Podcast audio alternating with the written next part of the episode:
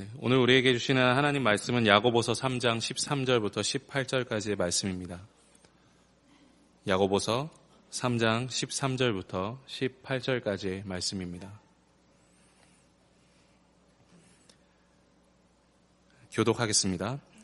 너희 중에 지혜와 총명이 있는 자가 누구냐? 그는 선행으로 말미암아 지혜의 온유함으로 그 행함을 보일지니라. 그러나 너희 마음속에 독한 시기와 다툼이 있으면 자랑하지 말라.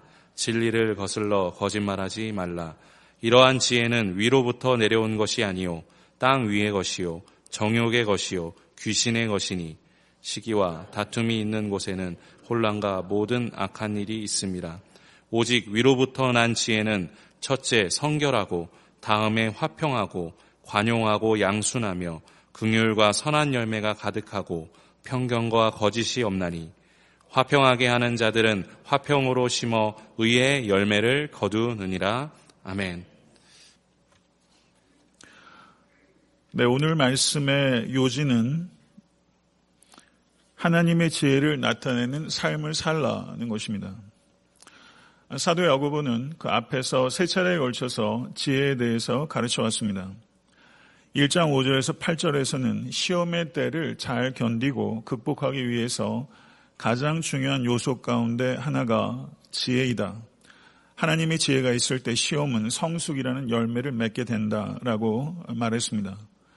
그리고 1장 26절에서 1장 19절에서 26절은 행동으로 이어지지 않고 듣기만 하는 것은 어리석은 것이며 성을 더디내고 말을 더디하는 것이 지혜다라고 말했습니다.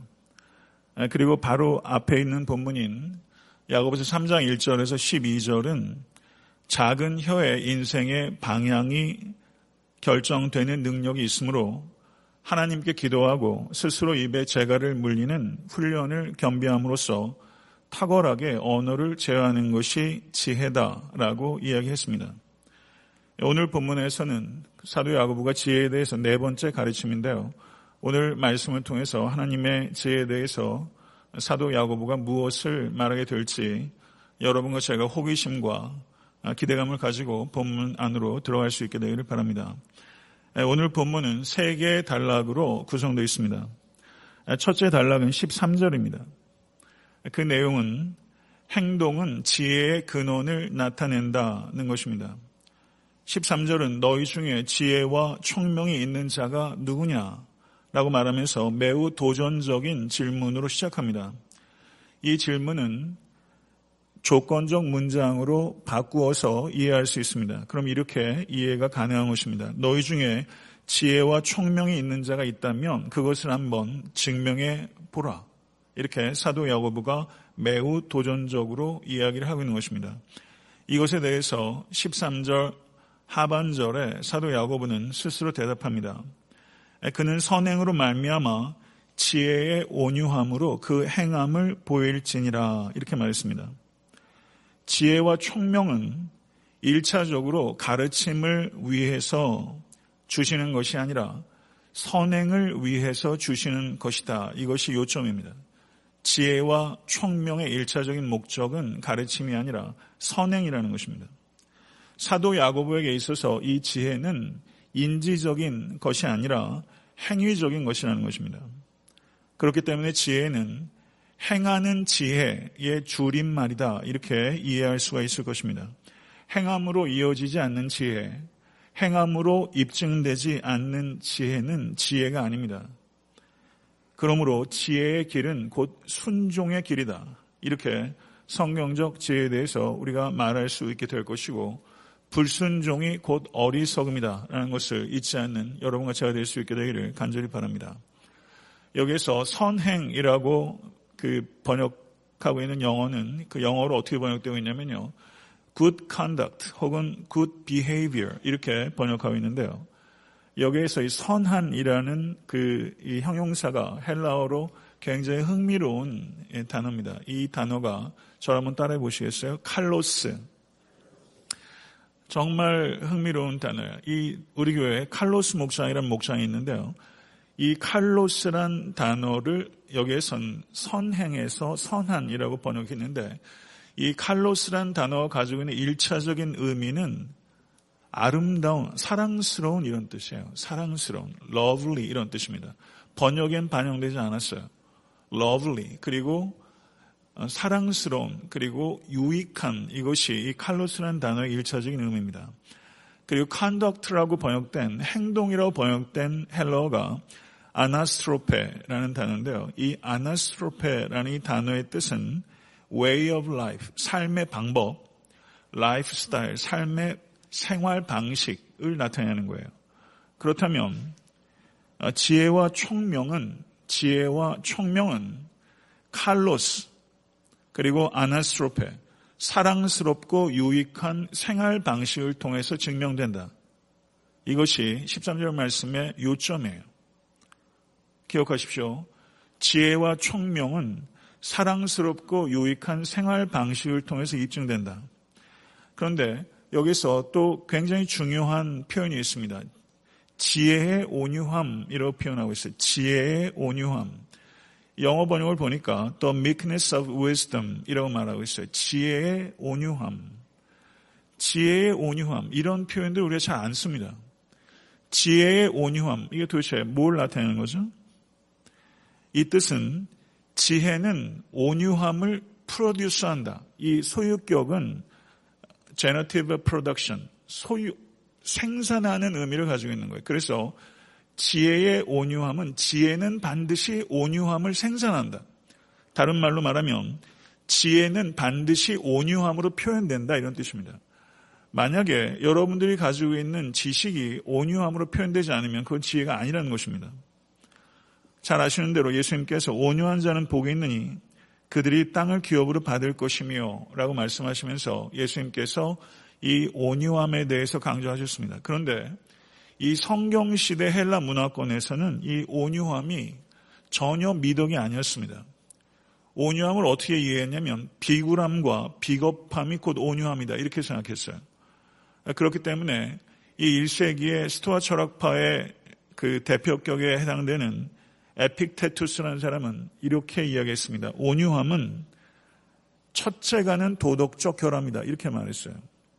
온유함은 첫째가는 도덕적 결함이다. 이 시대에서는 온유함이 곧 비겁함이요 비굴함이었다는 것이죠. 그런데 성경은 우리 주 예수 그리스도는 사도 야고보는 사도 바울은 전혀 다르게 이야기한다는 것입니다. 성경적 의미의 온유함은 비겁함이나 비굴함과 연결되는 것이 아니라 강인함과 연결되는 것입니다. 왜냐하면 이 온유함은 하나님께 대한 강한 신뢰에서 나오는 것이기 때문에 이 온유함은 강인함과 연결되는 것이다.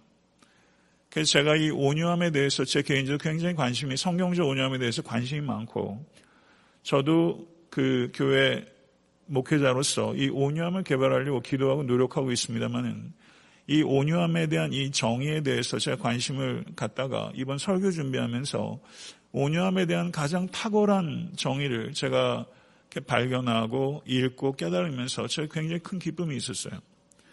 온유함은 이렇게 정의할 수 있습니다. 저를 한번 따라해 보시죠. 온유함은 자신을 정복하는 온순함이다. 멋지지 않아요? 온유함은 자신을 정복하는 온순함이다.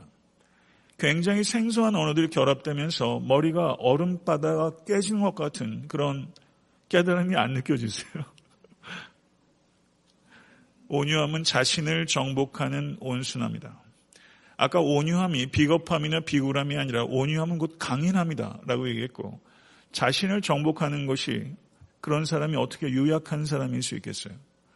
자신을 정복하는 온순함, 이것이 곧 온유함이라는 것이고, 이 지혜는 온유함으로 표현되고, 지혜는 선행으로 입증된다. 이것을 기억하실 수 있게 되길 바랍니다. 두 번째 단락은 14절에서부터 16절까지입니다. 여기에 요지는 세상의 지혜를 버리라 라는 것입니다. 14절 말씀은 세상의 지혜의 특징을 말하고 있습니다. 읽겠습니다. 그러나 너희 마음 속에 독한 시기와 다툼이 있으면 자랑하지 말라. 진리를 거슬려 거짓말하지 말라. 시기를 수식하는 형용사가 독한이라는 단어인데요. 야고보서 3장 12절을 보게 되면 거기에 쓴물과 단물에 대한 이야기를 나오면서 같은 근원에서 쓴물과 단물이 나올 수 없다. 이런 이야기를 했었죠. 거기에서 쓴물 했을 때 쓴이 바로 여기에서 독한 이런 뜻이에요. 독한 시기. 시기가 뭐죠?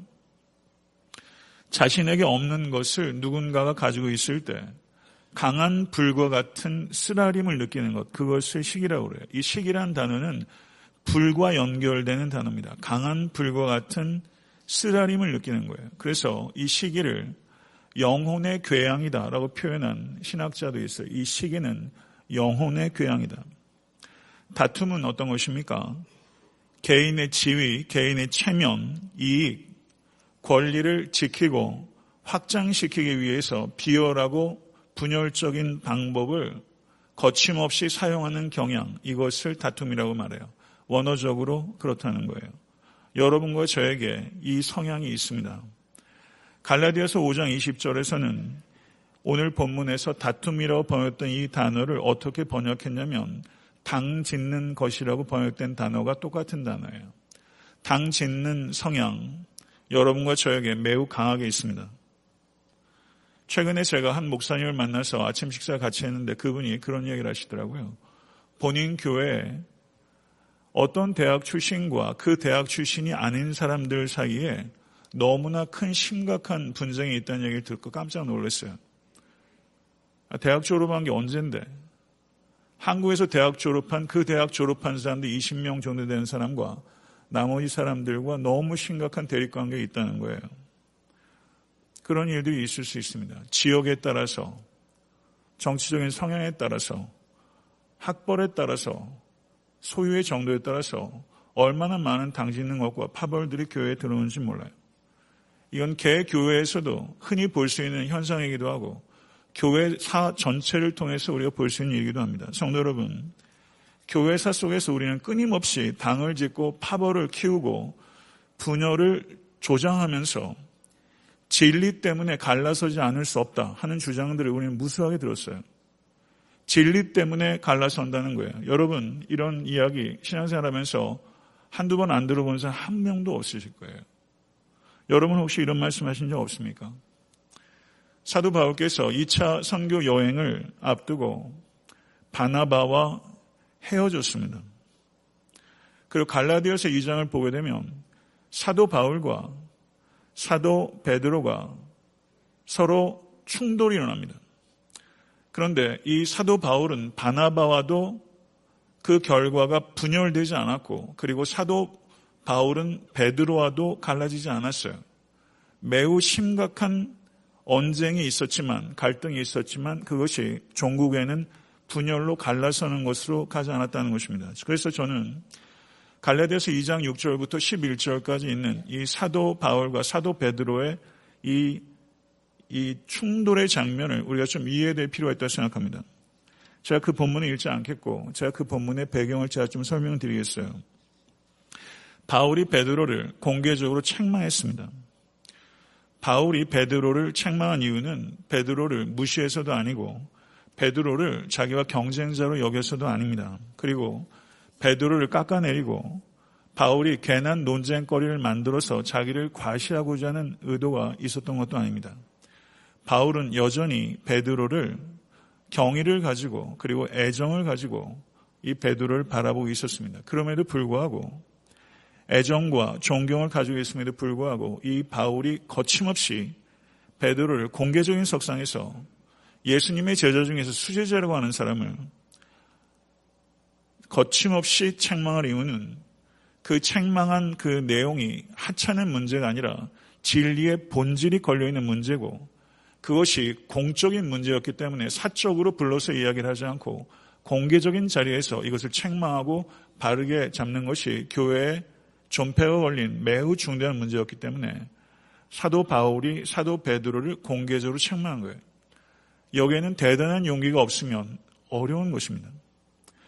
바울은 이방인과 식탁 교제를 하던 베드로가 갑자기 서서히 예루살렘에서 오는 유대인들 할례자들을 두려워해서 식탁 교제에서 물러난 행위에 대해서 질타한 것입니다. 하나님께서 오직 믿음으로 말미암아 유대인과 이방인이 차별이 없이 받아들여졌다는 것이 이 신층의 복음인데 하나님께서 받아들이신 이방인을 감히 거부하는 행위이고 하나님께서 부과하지 않은 조건들 가령 할례나 음식법과 같은 것을 감히 부과한다면 그것은 복음의 본질을 훼손하는 것이다라고 강력하게 성토한 것입니다. 베드로가 이방인과의 식탁에서 물러난 것은 베드로가 이신층이의 복음에서 물러난 것은 아닙니다. 베드로는 이 복음을 굳게 믿고 복음 위에 서 있었습니다. 그렇지만 베드로는 신학적 예민함이 없었던 것입니다. 자기가 믿는 바는 이 복음이지만 이방인과 식탁 교제에서 물러나 버린 것은 그 행동으로 믿는 바 복음을 부인하는 것이었습니다. 그래서 사도 바울은 이것을 명확하게 조정해야 될 필요가 있었던 것이죠. 베드로가 사도 바울이 공개적으로 자기를 책망한 것에 대해서 어떻게 반응했는지에 대해서는 갈라디아서에 언급되어 있지 않습니다. 그런데 사도행전과 그 베드로의 서신을 보게 되면 이 베드로가 바울의 책망을 무시하지도 않았고 분노하지도 않았다는 것을 알 수 있습니다. 베드로서 3장 15절은 사도 베드로가 순교하기 직전에 쓴 마지막 서신인데 그때 사도 베드로는 바울을 일컬어 우리 사랑하는 형제 바울이라고 불렀습니다. 베드로는 잘 아시는 것처럼 예수님 공생의 기간에서도 많은 말과 행동의 실수가 있었던 사람이지만 이 베드로는 바울의 책망을 기꺼이 수용했고 자신의 오류를 수정할 수 있었던 용기가 있었던 사람입니다. 진솔한 사람이었어요. 안디옥에서 이 사도 바울과 사도 베드로가 충돌이 벌어졌을 때 안디옥 교 교인들은 긴장할 것입니다. 아, 교회 깨지겠구나. 그런 생각할 수 있잖아요. 그렇죠. 굉장히 긴장했을 거예요. 표면적으로 보게 되면 이 바울과 베드로가 불화한 것처럼 보이지만 내면적으로 보게 되면 사실은 위대한 복음의 승리의 예고편과 같은 것입니다. 이 두 사람의 충돌을 통해서 사도 베드로와 사도 바울의 인격적인 결함이 드러난 것이 아니라 사도 바울이 복음의 진리와 교회의 일치에 있어서 절대 물러서지 않는 순수한 열정과 그리고 진정한 용기를 이 사도 바울이 나타낸 것이고 그리고 사도 베드로는 자신보다 훨씬 늦게 그리스도의 사도가 된 이 바울의 질책이 타당한 것이기 때문에 그것을 진심으로 수용하고 기꺼이 자신의 태도를 수정하는 베드로의 겸손을 나타낸 것이다. 이렇게 이해하는 것이 바른 것입니다. 그래서 이 사도 바울과 사도 베드로가 충돌한 이 사건은 이 두 사람의 인격적 결함을 나타낸 것이 아니라 인격적 탁월함을 나타낸 사건이다. 이렇게 볼 수 있다는 것이죠. 이런 일들이 실제 교회에서 벌어진다면 교회가 깨집니다. 교회 속에서 우리가 무수히 본 일이에요. 우린 이와 같은 상황 속에서 인격적 탁월함을 드러내지 못해요. 인격적 결함을 아주 환멸히 느낄 정도로 보게 되는 것이죠. 바울과 바나바가 여기서 당을 짓고 자기 따르는 사람들 같이 교단 만들지 않았어요. 그렇지 않습니까? 바울과 바나바에게는 명확한 원칙이 있었어요. 그게 뭐냐면요. 본질에는 결코 물러섬이 없고 비본질에는 결코 양보 못할 것이 없다는 것입니다. 이것이 여러분과 제가 그리고 현대 기독교가 배워야 될 명제예요. 본질에는 결코 물러섬이 없고 비본질에는 결코 양보 못할 것이 없어요. 근데 우리는 거꾸로 돼 있어요. 본질이 뭔지도 몰라요. 본질에서는 물러서는 게 일상이 되어버렸고 비본질에서는 하나도 양보하지 않습니다. 교회에서 벌어지는 거의 대부분의 분쟁은 다 비본질이에요. 양보 못할 것이 없어야 되는데 양보하는 것이 없는 것들이 여러분과 제가 신앙생활을 통해서 본 허다한 일들입니다. 사랑하는 성도 여러분, 그리스도인들이 분열되면 죽음이 발생합니다. 그리스도인들이 분열될 때 제일 먼저 죽는 건 진리입니다. 이것을 우리는 깊이 생각해야 됩니다. 분열하는 건 개인적인 성향의 문제가 아니에요. 우리가 분열될 때 진리가 죽는 것입니다. 이것을 깊이 생각하십시오. 15절 말씀을 보게 되면 세상 지혜의 원천을 말하고 있습니다. 이러한 지혜는 위로부터 내려온 것이 아니요 땅 위의 것이요 정욕의 것이요 귀신의 것이니 라고 말하고 있습니다. 세상 지혜는 바꿔 말하면 현세적이고 영적으로는 죽은 것이며 그리고 최악의 경우에는 귀신의 선동을 받은 지혜다 이렇게 말하고 있어요. 세상 지혜는 인간적 지혜일 뿐이고 그리고 나쁜 경우에는 귀신이 선동하는 지혜다 이렇게 말하고 있어요.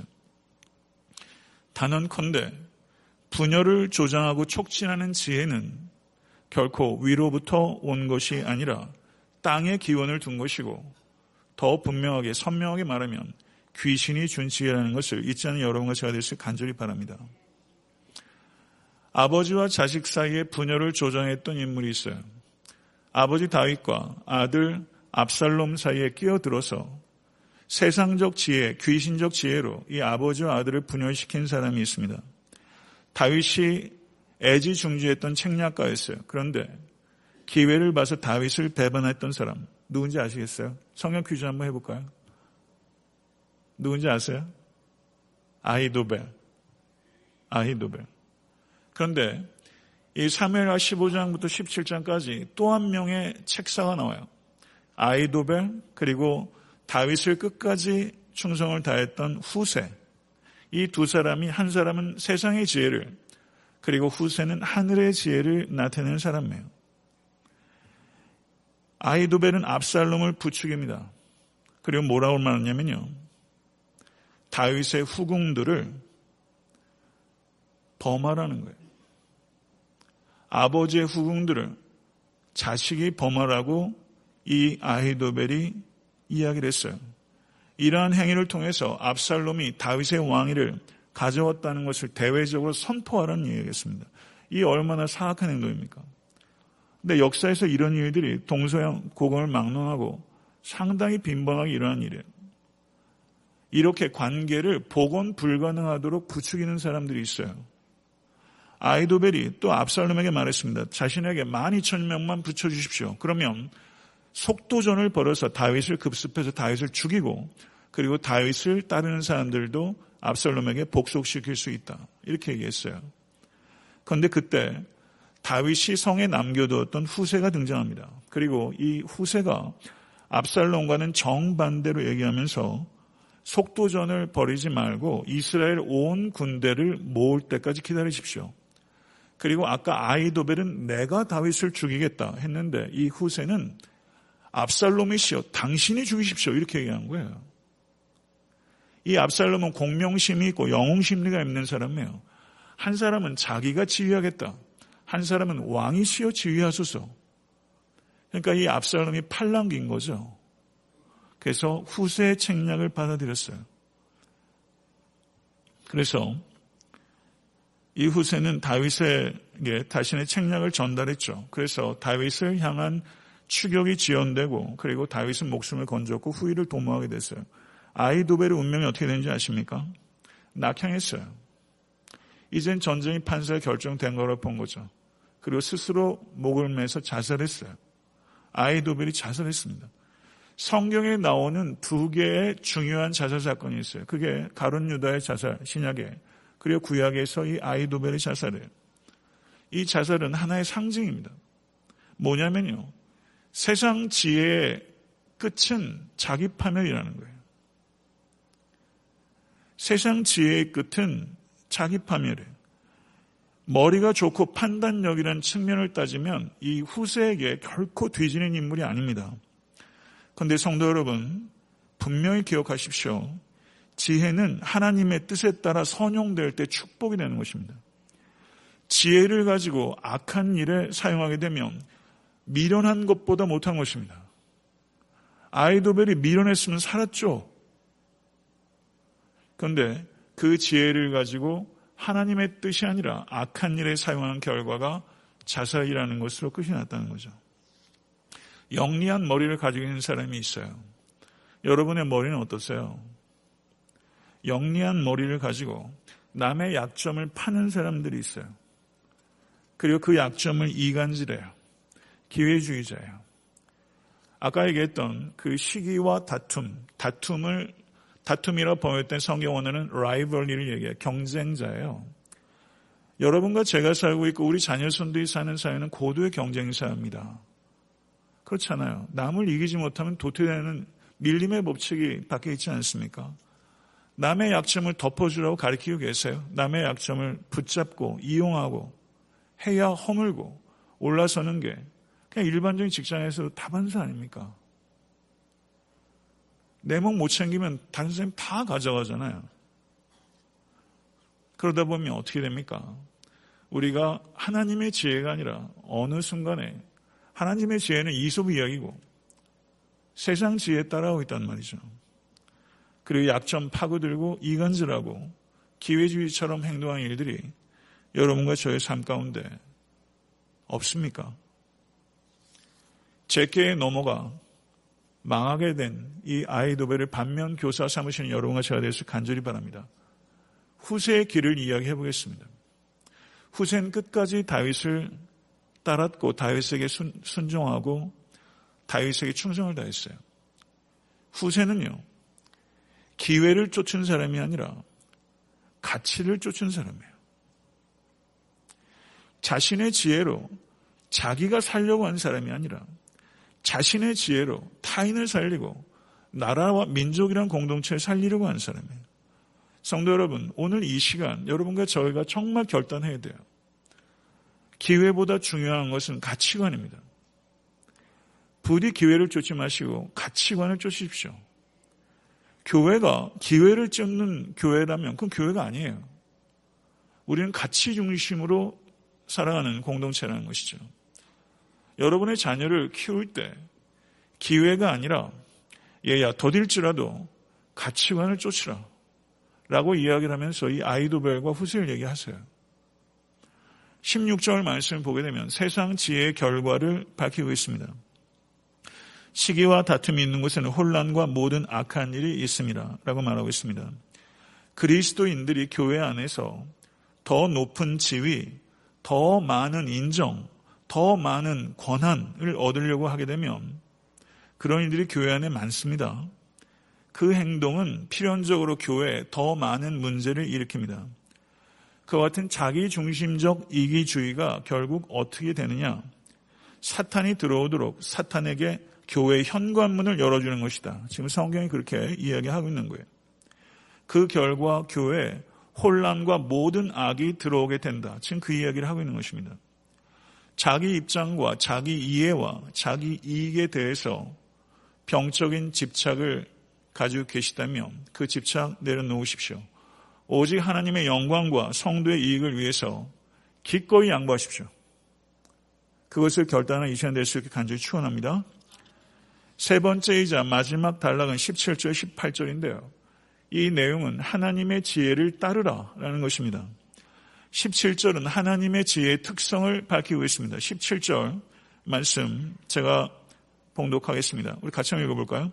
오직 위로부터 난 지혜는 첫째 성결하고 다음에 화평하고 관용하고 양순하며 극률과 선한 열매가 가득하고 편견과 거짓이 없나니 이렇게 말하고 있습니다. 자기 중심적 이기주의와 정반대되는 태도예요. 제가 여기에 나타나는 모든 그 미덕들을 이야기를 안 하고 넘어갈 수는 없기 때문에 제가 최대한 간략하게 이야기하겠습니다. 첫 번째, 하늘의 지혜의 특징은 성결입니다. 다른 지혜의 덕목들의 선행 조건이에요. 성결은 세상과 섞이지 아니하고 하나님께 초점을 두는 것입니다. 성결이 없으면 다음은 화평인데요. 성결이 없으면 화평은 의미를 잃습니다. 성결이 없는 화평은 연합이 아니라 야합이라고 하는 것입니다. 두 번째 특징은 화평입니다. 세상의 지혜가 경쟁적이고 호전적입니다. 그러나 하늘의 지혜는 평화롭습니다. 세 번째 특징은 관용입니다. 관용은 권리를 가지고 있음에도 불구하고 자기 권리를 하나님의 뜻이라면 기꺼이 포기하는 것, 그것이 관용입니다. 관용은 급하지 않습니다. 급하게 요구하지 않는 태도, 그것이 관용이에요. 네 번째 특징은 양순입니다. 저는 이 양순이 굉장히 중요하다고 생각해요. ESV 번역에서 이 양순을 어떻게 번역했냐면요. open to reason 이라고 번역했어요. open to reason. 합리성에 열려 있는 것이 양순이라는 거예요. 합리성에 열려 계십니까? 그러세요? 여러분, 다른 사람의 타당한 생각과 타당한 요구에 대해서 열려 있는 태도, 이게 양순이에요. 자기 주장을 끝까지 고집하지 않는 사람 보기가 너무 어렵습니다. 사리에 맞게 순종하는 태도, 이것이 양순함이거든요. 이 양순함 가지십시오. 양순함이 없이는 리더가 되지 못해요. 여호수아가 모세에게 양순함이 있었어요. 그렇기 때문에 리더가 되는 거예요. 양순함이 리더를 말하자면 잉태시키고 배출시키는 인큐베이터 같다는 것이라는 거죠. 순종하지 않았던 사람이 누구에게 순종을 요청할 수 있겠습니까? 다섯 번째는 긍휼입니다. 지혜는 극률로 표현됩니다. 지혜는 냉담함이 아니라 따뜻함이에요. 지식이 냉담해지면 그건 지혜가 아니에요. 따뜻함을 갖는 거예요. 반드시 긍휼로 고양된다는 것을 기억하십시오. 여섯 번째 특징은 선한 열매입니다. 열매는 성장과 성숙을 모두 아우르는 것입니다. 성장은 양적인 개념이라면 성숙은 질적인 개념이라고 할 수 있어요. 이 모두에게 있어서 여러분과 저에게 괄목할 만한 성장과 성숙이 있을 수 있게 되기를 간절히 소원합니다. 일곱 번째 특징은 편견이 없다는 것입니다. 여러분에게도 편견이 있고 제게도 편견이 있어요. 여기에서 온전하게 편견이 없는 사람 한 사람도 없습니다. 편견이 없다는 뜻이 무엇일까요? 일방적으로 판단하지 않는 것입니다. 우리는 일방적으로 판단해요. 어떻게 해요? 내 편이 하는 말을 듣고. 그런데 조금만 다른 이야기를 들어보면 이 픽처가 굉장히 달라요. 그런데 내 편의 이야기를 듣고 판단하지 않는 사람 100에 한 명 있을까요? 우린 너무 편협합니다. 일방적으로 판단하지 않으시는 여러분과 제가 될수 간절히 바랍니다. 편견 없이 이야기하는 사람을 우정을 맺을 수 있어야 돼요. 편견 없이 얘기하면 내 편안 듣는다고 관계가 깨져요. 그렇지 않습니까? 부부 간에서도 편견 없이 얘기해 보세요. 아마 다음날 그 반찬이 형편없어질 거예요. 우리가 흔히 그런 얘기 하잖아요. 여보, 나는 그런 얘기 하지 말고 내 편 들어달라는 얘기 이런 얘기 많이 하잖아요. 부부 사이에서도 내 편 들어달라는 거거든요. 그거 듣고 싶다고. 생각해야 될 것 같아요, 저는. 지혜는 있어야 되지만 편견 없이 일방적으로 얘기하지 않고 그럼 평소에 좋은 관계성이 있어야 되겠지만 부부관계나 여러분들 교회 내에서 교우들 간에 친한 집사님과 권사님 에서도 편견 없이 얘기하려면 기도 많이 하셔야 될 거예요. 관계 깨질 각오하시고. 편견 없이 얘기하면 받아들이는 사람 거의 없습니다. 목회자가 편견 없이 얘기하면 교회를 나가더라고요. 정말 어려워요. 이걸 깊이 생각해야 됩니다. 여덟 번째 특징은요. 거짓이 없다는 것입니다. 이것을 한 성서진학자가 놀랍게 표현했어요. 거짓이 없다는 게 두 가지를 얘기하더라고요. 불확실함과 불성실함이 없는 것, 그것이 거짓이 없는 것이다. 불확실함과 불성실함이 없는 것. 전 여러분과 저에게 확실함과 성실함이 있을 수되 간절히 바랍니다. 제가 매우 간결하게 하늘 에부터 오는 지혜의 속성을 제가 말씀드렸어요. 저는 간결하게 말했지만 이것은 길게 묵상해야 될 내용들입니다. 이 지혜가 여러분에게 그리고 제게 임하기를 간절히 소원합니다. 끝으로 18절은 하늘의 지혜의 결과를 말하고 있어요. 18절 같이 한번 읽어볼까요? 화평 하게 하는 자들은 화평으로 심어 의의 열매를 거두느니라. 아멘. 한 번만 더 읽을까요? 시작.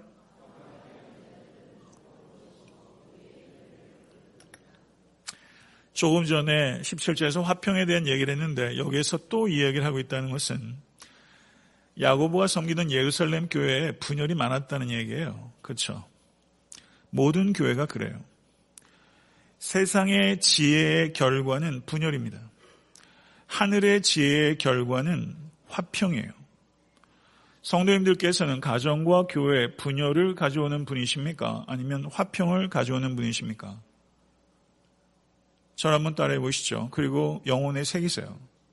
화평이 지혜의 궁극적인 목표다.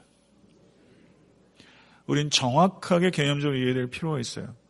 화평이 지혜의 궁극적인 목표예요. 이것을 우리가 이해를 해야 됩니다. 이것을 기억하셔야 돼요. 이제 한 가지 이야기만 하고 설교를 맺고자 합니다. 1992년도에 유고슬라비아 수도였던 사라예보에서 있었던 일입니다. 당시 사라예보에는 몇, 몇 달째 세르비아계 민병대들의 위협 아래에 있었습니다. 도시가 완전히 고립돼서 폐허됐고 그리고 도시 곳곳에 sniper, 저격수들이 배치되어 있었습니다. 그래서 사람들이 사각지대를 찾아서 총구를 피해서 위태롭게 물과 식량들을 찾고 있었어요. 아, 그런데 1992년 5월 27일에 빵을 파는 가게 앞에 줄을 서 있던 사람들 머리 위로 폭탄이 떨어졌고 22명이 죽었습니다. 그리고 100여 명의 그 부상자들이 만들어졌어요. 다음 날 22명의 사망자를 애도하기 위해서 날아오는 포탄과 저격수들의 총구를 무릅쓰고 사라예보 필하모닉의 연주 단원이었던 베드란 스마일로비치라는 사람이 나타나서 알비노니의 아다지오 쥐단조를 연주하기 시작했어요. 한번 들어보세요. 오늘 대기 가셔서. 아다지오 쥐단조를 연주했는데 사라예보의 이 상심한 시민들이 저격수의 총구를 피해서 건물 곳곳에 몸을 숨기고 있다가 이 연주를 듣고서 슬픔을 달래며 평화를 꿈꾸게 됩니다. 22명이 죽었기 때문에 이 첼리스트가 그 폭탄이 떨어진 자리에서 22일 동안 연주를 했어요. 세르비아의 저격수들이 스마일로비치를 조준했습니다. 그렇지만 방아쇠를 당기지 않았어요. 이 사건이 있었고 이것에 영감을 받은 영국의 데이빗 와일드라는 사람이 The Cellist of Sarajevo라는 곡을 작곡을 했고 그리고 이 곡을 요요마가 연주하는 것을 실제 스마일로비치가 제 기억으로는 에딘 그 에딘버러에서 요요마가 연주하는 것을 이 사람이 들었다. 제가 그렇게 제가 읽은 기억이 있거든요. 이 The Cellist of Sarajevo. 그런데 그 갤러웨이라는 캐나다의 소설가가 The Cellist of Sarajevo라는 소설을 썼어요. 한국에 번역되어 있는지 모르겠습니다만 제가 영어 번호는 제가 도서관에 갖다 놨습니다. 제가 이 이야기에 너무 감동을 받았기 때문에요.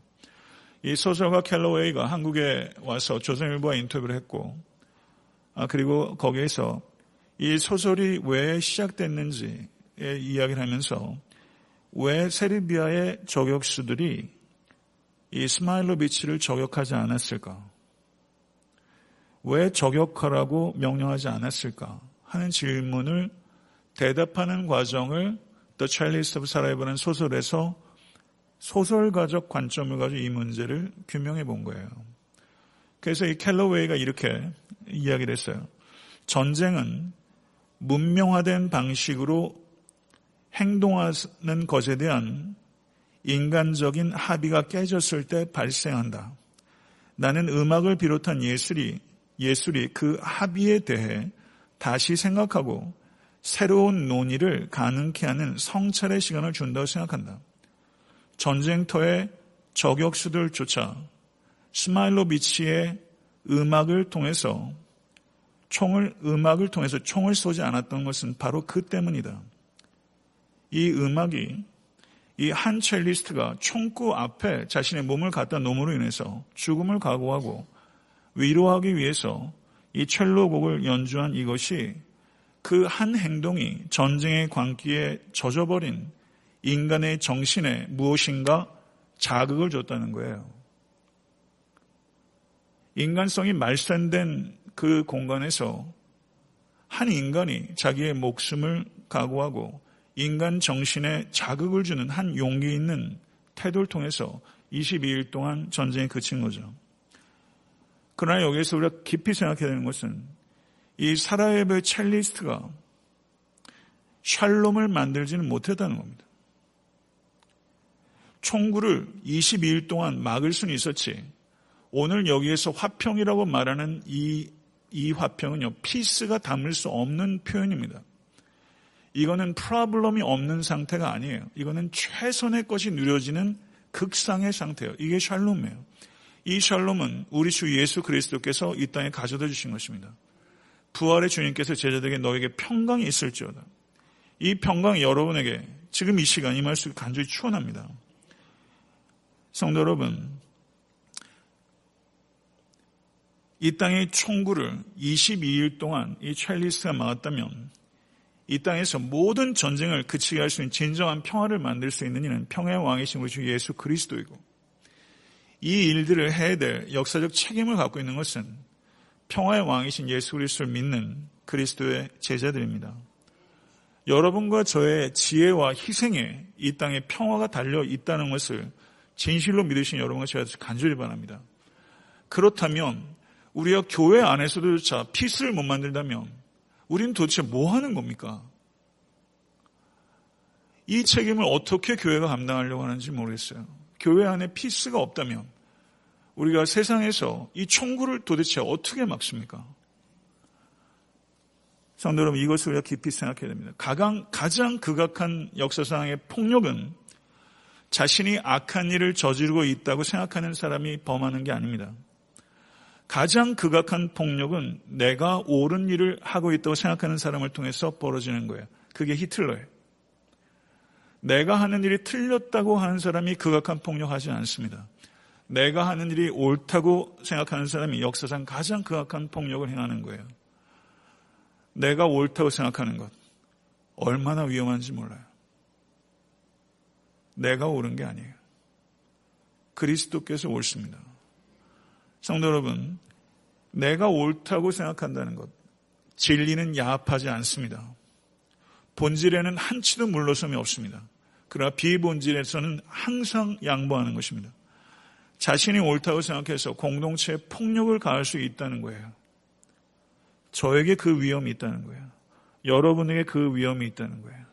옳다고 생각해서 자녀들에게 폭력을 가할 수 있다는 것을 깊이 기억하시고 성도 여러분 매일 용서하고 매일 섬기는 일에 여러분과 제 모든 혼신의 힘을 다 쏟을 수 있기를 간절히 소원합니다. 그래서 공동체의 분열을 가져오는 지체가 아니라 공동체의 평화를 가져오고 그리고 이것이 이 공동체의 평화에 국한되는 것이 아니라 이것이 차고 넘쳐서 이 땅에 평화를 가져다 두신 평화의 왕이신 예수 그리스도.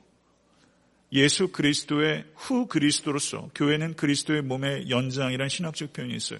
After Christ. 그리스도는 승천하셨지만 그리스도의 몸은 이 땅에 있습니다. 그게 교회예요. 이 교회를 통해서 이 땅에 평화를 이루라고 여러분과 저를 평화의 왕이신 예수께서 불러주신 것을 진실로 믿으시는 여러분과 제가 될 수 있게 되고 우리 예수께서 간절히 축원합니다. 아멘. 네. 우리 잠깐 기도하도록 하겠습니다.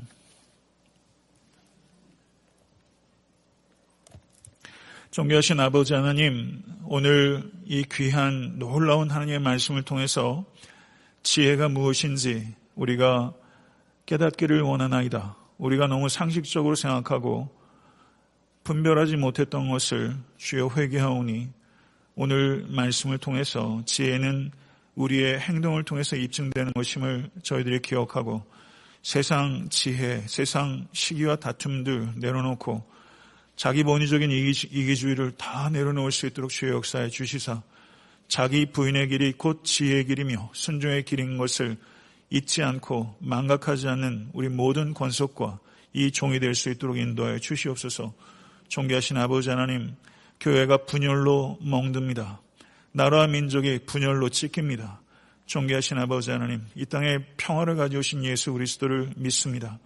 주여, 우리 교회에 진실된 샬롬이 임하게 하여 주시옵시고, 이 샬롬이 아버지 이 담장을 넘게 하셔서 교단 간에 있는 교회들과 교단을 초월한 많은 교회들과 예수 그리스도께서 하나님의 아들이시라는 진리 안에 입각하여 연합하는 역사들이 일어날 수 있도록 주의 역사에 주시옵소서 예수 그리스도 이름으로 간절히 기도드렸사옵나이다. 아멘.